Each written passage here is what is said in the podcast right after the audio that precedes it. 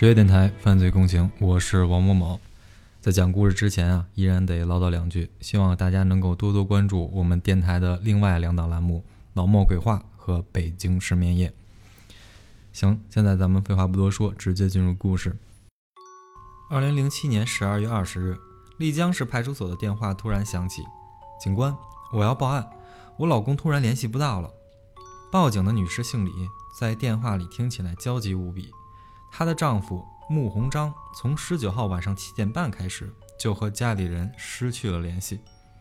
这位三十九岁成年男性平白无故的失踪，只过了一天，警方就找到了线索。在黑龙潭公园附近的偏僻村道上，穆鸿章所开的帕拉丁越野车被找到了，只有车没有人。又过了一天后，二十二日下午一点。一个村民报警说，护城河里有一只人手，立刻引起了警方的注意。当对河进行一番仔细的打捞之后，几个黑色塑料袋湿哒哒的摆在了人们面前，还散发着阵阵恶臭。当警察屏着呼吸打开袋子后，里面满满装着的都是碎尸块，血肉模糊，腥臭难闻，不少人当场作呕。而这碎尸的主人。正是警方寻找的穆鸿章，家人悲痛欲绝，亲友们也想不明白，这位好丈夫、好爸爸为什么会遭到如此毒手呢？在发现尸块的第二天，警方就锁定了凶手，一名年仅二十岁的女大学生。自此，一个由情爱与仇恨交织的血腥真相渐渐浮出水面。张超，北京密云人，二零零六年九月入学。成为云南某大学的三本学生，像每一个十八九岁初入大学校园的孩子一样，张超远离父母的约束后，迫不及待地想要体会青春自由的滋味。外形出众的张超拥有一袭乌黑的长发、白皙的皮肤和玲珑有致的身材。为了让自己的优势被更多人看到，张超十分在意自己的穿着打扮，衣服、首饰、包包都想要最好的。但这一切都需要金钱来支撑。北京人的身份并没有给张超带来多大的光环。熟悉北京的听众们应该都知道，密云是一个北京的偏远郊县。他的家庭并非那种在城里有五套房的家庭，反而非常的普通，甚至有一些贫困。入学后没多久，张超开始经常在电话里跟父母抱怨钱不够花，但父母言语间的无奈也让他明白。这个家根本支付不起他想要的生活。雪上加霜的是，一个学期还没上完，张超父母所在的煤矿公司便关停了，父母双双失业，家里的收入骤减，几乎为零。别说让张超享受生活了，就连交学费都有些捉襟见肘。三本啊是出了名的学费高昂，一年学费基本都在三到五万之间。在这里就读的学生家庭条件几乎没有特别差的，自然大手大脚花钱的学生也不在少数。当别的同学都谈论化妆品某某品牌的新款衣服的时候，张超一句话也插不上，那种感觉不舒服极了。久而久之，张超对金钱的渴望就越来越强烈。当时。大学生兼职风靡校园，就像发传单呀、收银呀，或者是服务员、录入员这种不需要经验的工作，成为了很多学生的第一选择。不少人每个月都能赚到几百甚至上千的零花钱，但这对于张超来说，这点小钱根本满足不了他那日益膨胀的欲望。所以，一些女大学生跑红尘攀上金主大佬的故事，所以一些女大学生跑红尘攀上金主大佬的故事。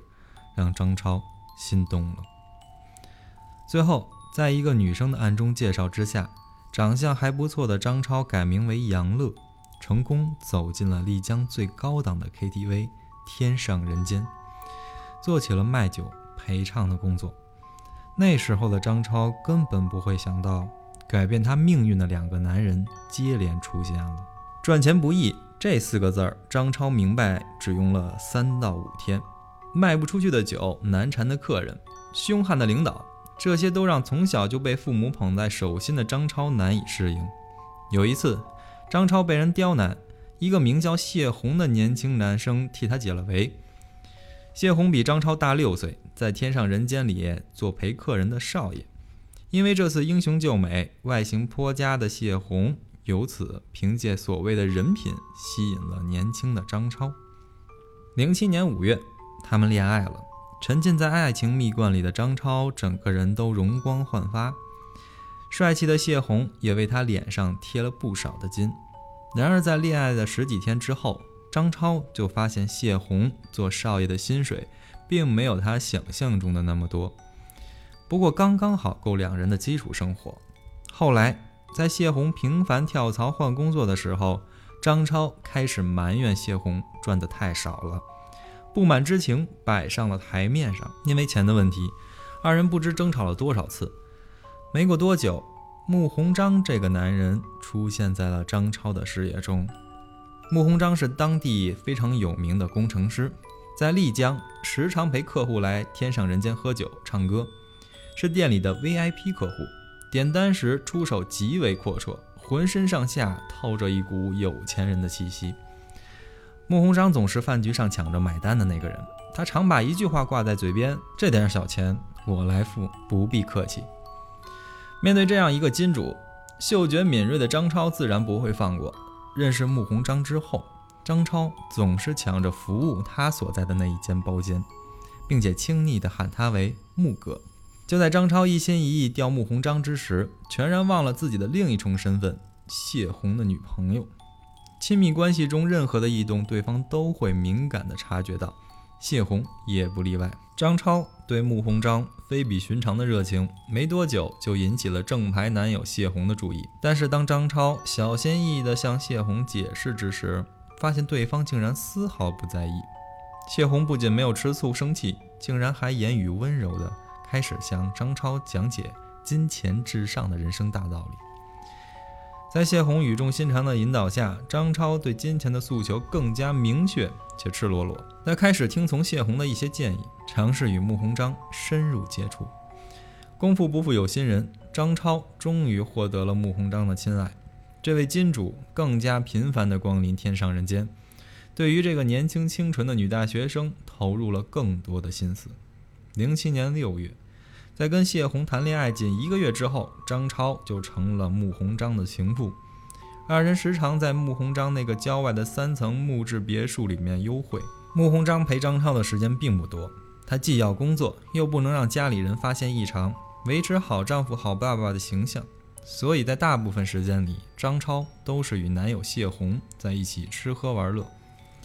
那时，张超会每个月按时收到穆鸿章打来的三万块保养费。这几乎是很多工薪阶层一整年的收入。每月躺赚的张超拿到钱后，就会疯狂购买各种奢侈品，从头到脚，还给自己的男友谢红置办了不少名牌衣服。一面吻抱金主大腿，一面与帅哥谈情说爱，面包与爱情兼得的张超觉得这样的人生活得简直太爽了。之后很长的一段时间里，这段三角关系就这样微妙的、稳定的保持着。直到有一天，张超得知穆鸿章有一张存有三百万的银行卡，张超本来已经满足的欲望突然猛然变大，将这笔巨款收入囊中的想法，在他心里疯狂生长。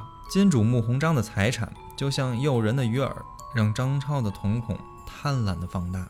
衣服、包包、鞋子已经满足不了他，三万的零花钱也让他觉得少得可怜。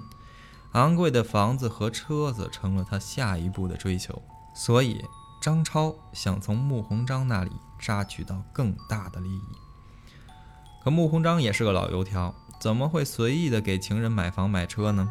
张超要钱的小伎俩在他面前简直就是班门弄斧。无论张超软硬兼施，穆鸿章都吝啬的像个铁公鸡，让他捞不到任何一点额外的油水。张超自己不愿轻易放手。作为利益共同体的谢红，更是帮他出谋划策。在此之后，张超每天都更加卖力地伺候穆鸿章，期待着某天可以发笔横财。然而几个月后，一件小事的发生让张超与穆鸿章撕破了脸。零七年下半年的某天，穆鸿章和朋友打麻将，连输了几把，然后他打电话叫来了张超来换换手气。没想到那天牌局上的张超发挥的特别好，几个来回就替穆鸿章赢了十二万。穆鸿章开心的合不拢嘴，大手一挥，赏给了张超两万块。而得了钱的张超脸却突然阴了下来。他没有想到自己帮金主赢钱后，竟然只收到这么一点报酬，才一点点零头而已，全然忘了这钱本来就是穆鸿章的，并不属于自己。张超咬牙切齿，感觉自己像一个被随便打发的乞丐。这件事让张超进一步确认了自己在穆鸿章那儿的地位，算出了自己能从他那儿抠出来多少钱。他不满意，他不想再等待穆鸿章每一次的小气施舍，他想杀鸡取卵，把剩下的金蛋都捂在自己怀里。那天晚上。回到出租屋的张超开始梨花带雨地跟谢红抱怨，并透露出穆鸿章有一张三百万银行卡的事情。听女友哭诉的谢红，原本想像之前一样简单安慰几句，然而当他听到“三百万银行卡”这几个字眼的时候，心思开始活络了起来。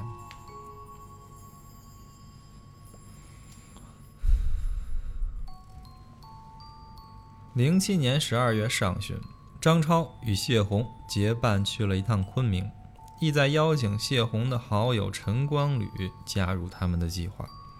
陈光吕当即同意了。当然，陈光吕听到的版本是有人欠了谢红钱，需要他去丽江帮忙要债。十二月十六日，陈光吕跟领导请了假，当晚便乘坐夜班车从昆明出发。第二天凌晨到达了丽江。陈光礼出站后，就看到谢红在等他，二人一起回到了丽江的出租屋里。张超就在那里等着他俩。也许是谢红的三寸不烂之舌，也许是陈光礼本身就心术不正。在一番商讨之后，屋子里的三个人在抢劫穆鸿章的事情上达成了一致。就这样，一场精心策划的谋杀行动开始了。十二月十八日、十九日上午，谢红与陈光吕分别在丽江古城区的金甲市场、中义市场购买了尼龙绳、手套、黑色塑料垃圾袋、衣服、毛线帽、鞋子、太阳镜等工具和物品。同时，他们还购买了两张无记名的神州行电话卡。二人在与张超会合后，将电话卡交给了他。十二月十九日下午两点。张超用一张尾号九零二二的电话卡开始给穆鸿章频繁地发短信、打电话，内容皆为邀请穆鸿章来自己的出租屋一趟。穆鸿章不疑有他，到了晚上八点，忙了一整天后，如约来到了张超出租屋的楼下。毕竟是赴自己小情人的邀约，穆鸿章毫无防备。二楼的张超看到穆鸿章的车后，立刻起身下楼迎接。一路上，两个人还如同往常一样亲密无间。当二人在门前站定，张超便轻轻打开了门，侧身向穆鸿章做了一个请进的动作。穆鸿章刚刚迈入房间一小步，脖颈上就多了一把利刃。持刀的是早就躲在门后的谢红。就在穆鸿章愣神之间，角落里的陈光吕拿出了事先准备好的绳子。将穆鸿章的手脚捆住，用毛巾将他的嘴堵住。两人三下五除二就把穆鸿章身上的两千元现金和几张银行卡全部搜了出来。谢红立刻开始逼问银行卡的密码，尤其是那张存有三百万的那张。面对三个涉世未深的年轻人，穆鸿章一开始没有否认卡里有三百万，也没有直接求饶，但他对于密码依旧不松口。可他越是顽固，张超就越是不服气。想起面前这个人以往的吝啬，张超迫切地想要报复这位金主，以泄心头之恨。三人开始折磨穆鸿章，等到他终于松了口，命也去了半条。根据部分媒体报道，犯罪的三人为了逼穆鸿章说出密码，曾把牙签一根一根地插入穆鸿章的手指。在拿到密码之后，张超三人先是将穆鸿章的身份证、驾驶证和车钥匙搜罗出来，并将他的手机关机。之后又按照之前制定好的计划分头行动。谢红在原地看守穆鸿章，张超与陈光旅去验证银行卡密码。出门的二人换上事先准备好的衣物，难掩兴奋地到前几日踩好点的丽江市医院大门旁的农行 ATM 机上，蒙好面，输入密码，准备取款。可千算万算，不如银行会算。ATM 机每天最多取款限额只有两万元，就算他们拿到了那张传闻中的三百万银行卡，也得不到那些钱。因此，二人只能拿着两万元回到了出租屋，还不如帮穆鸿章打牌得到的多。穆鸿章本以为对面的三人在拿到钱之后就会放自己离开，结果三人却想要斩草除根，用尼龙绳把穆鸿章勒死，然后把尸体抬进了卫生间。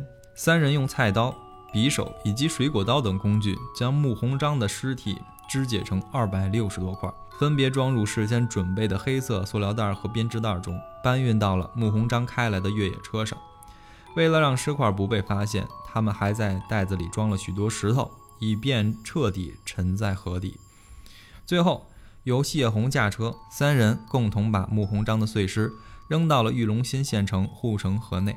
十二月二十日凌晨，刚刚抛完尸的张超与陈光吕再次乔装打扮，又去附近的 ATM 机蚂蚁搬家。提取了两万块，而谢红则负责把穆鸿章的车丢弃在黑龙潭公园附近的野外小路上。自始至终，张超说的那张存有三百万的银行卡一直都没有出现过，手里这张卡一共也就还剩四万多块。张超不知道是穆鸿章吹牛，还是张超自己听错了，但此时这都已经不重要了。当下把这张卡里的钱都取出来才是重点。本来三人想等到这天深夜零点过后再去找个 ATM 机取两万，可没想到穆鸿章的家人早早就报了警，还发动了很多亲戚朋友四处寻人。为了不再暴露行踪，三人决定暂时躲起来，等风声过了再提取卡里仅剩的四万两千块。然后三人把手里的四万块分了赃，每人拿到的金额一万多块。零七年十二月二十四日。云南某大学，警车鱼贯而入，全国各地的媒体像潮水般涌来。校领导不知所措地应付着当前慌乱的局面。几分钟后，在这所学校里极为不起眼的大二女生张超，低着头被押上了警车。三人后续的故事更是令人无语。在拘留所里，法庭上上演了一出意想不到的戏码。为了换个轻罪。三人找了各种理由。首先，他们在一审庭审时，把一个强奸的帽子扣在了已经死去的穆鸿章身上。谢红曾言之凿凿：“我痛恨自己女友被他强奸。”张超也声泪俱下地控诉自己被穆鸿章强奸的全过程，而且提出这个金主不止强奸，每次幽会还会性虐自己。强奸这个说法来得太突然，让在场的人都疑惑不已。这么人面兽心的金主，竟然还能包养张超半年之久？但真实情况毕竟真假难辨，万一是真的呢？但法官是理性的，考虑这是一场有迹可循的性交易，用肉体换取金钱，强奸说辞并没有事实依据所支撑，所以没有被采纳。然后三人都不承认自己主谋身份，对于到底谁提出的杀人，说什么的都有。张超说。我是被穆鸿章强奸了，他答应给我五万块补偿，可谁知道只给了一万。我只想要回穆鸿章承诺的四万块，并未提出要杀死他。而谢红却说：“我就是想教训一下强奸我女朋友的男人，并没有想杀了他。”提出杀人主意的是陈光吕，而陈光吕也是一脸无辜，称自己根本不缺钱，纯属来帮忙讨债，并不知道要参与杀人。他们说的到底是不是谎话呢？杀人的念头到底是不是临时起意呢？不过很容易就能破解。想想他们杀人前买了什么：尼龙绳、手套、黑色塑料袋、衣服、毛线帽、鞋子、太阳镜。其中黑色垃圾塑料袋是最令人怀疑的。在凶案中，它通常用来装尸体，更明确的来说是装碎尸块。这就说明三人一开始就没打算让穆鸿章活着。三人被捕关押期间，还发生了另一件事情。在拘留所里，谢红曾经尝试通过牙膏和包子给张超传递纸条，内容皆是让张超翻供和自己统一口径，把罪责全部推到陈光吕身上，摆脱自己的主犯身份。谢红狡诈的手法毫不拖泥带水，简直是惯犯才敢做的事儿，让警察着实震惊了一下。通过谢红在杀害穆鸿章之前缜密的布局来看，也根本就不是他所说的简单教训一下，邀请好友购买作案工具，先验证密码后杀人，驾车抛尸、清扫现场等一系列的做法，无一不表明这是一场精心策划的抢劫杀人行动。后来，谢红眼看着往陈光吕身上推脱罪名不可行，他又把主谋的矛头瞄准了张超。当张超得知谢红将罪名全部推到他头上时，他轻轻地笑了，开始向法官坦言：“我已经策划很久了，要绑架老穆，拿点钱。我们之前就做了两手准备，要么杀，要么不杀。”法官宣讲时，他安静地坐在审判席上，百无聊赖地抠起指甲。忽然，他用手指轻轻地拨了一下一审的判决书，像亮出荣誉证书一样，带着一个木然的微笑，把它扬在旁观席的民众面前。一审判决中，法庭认为三人皆为主犯。零八年六月四日，丽江市中级人民法院判处张超与谢红死刑。陈光吕死缓两年，在案发后，很多人都怀疑二十岁的张超有心理疾病。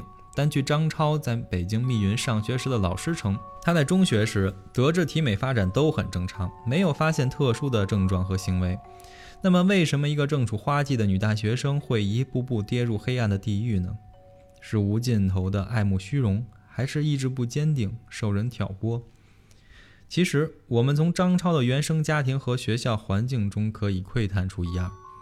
零七年，北京的房价已经有了猛涨的趋势，北京人有钱的印象传遍了全国。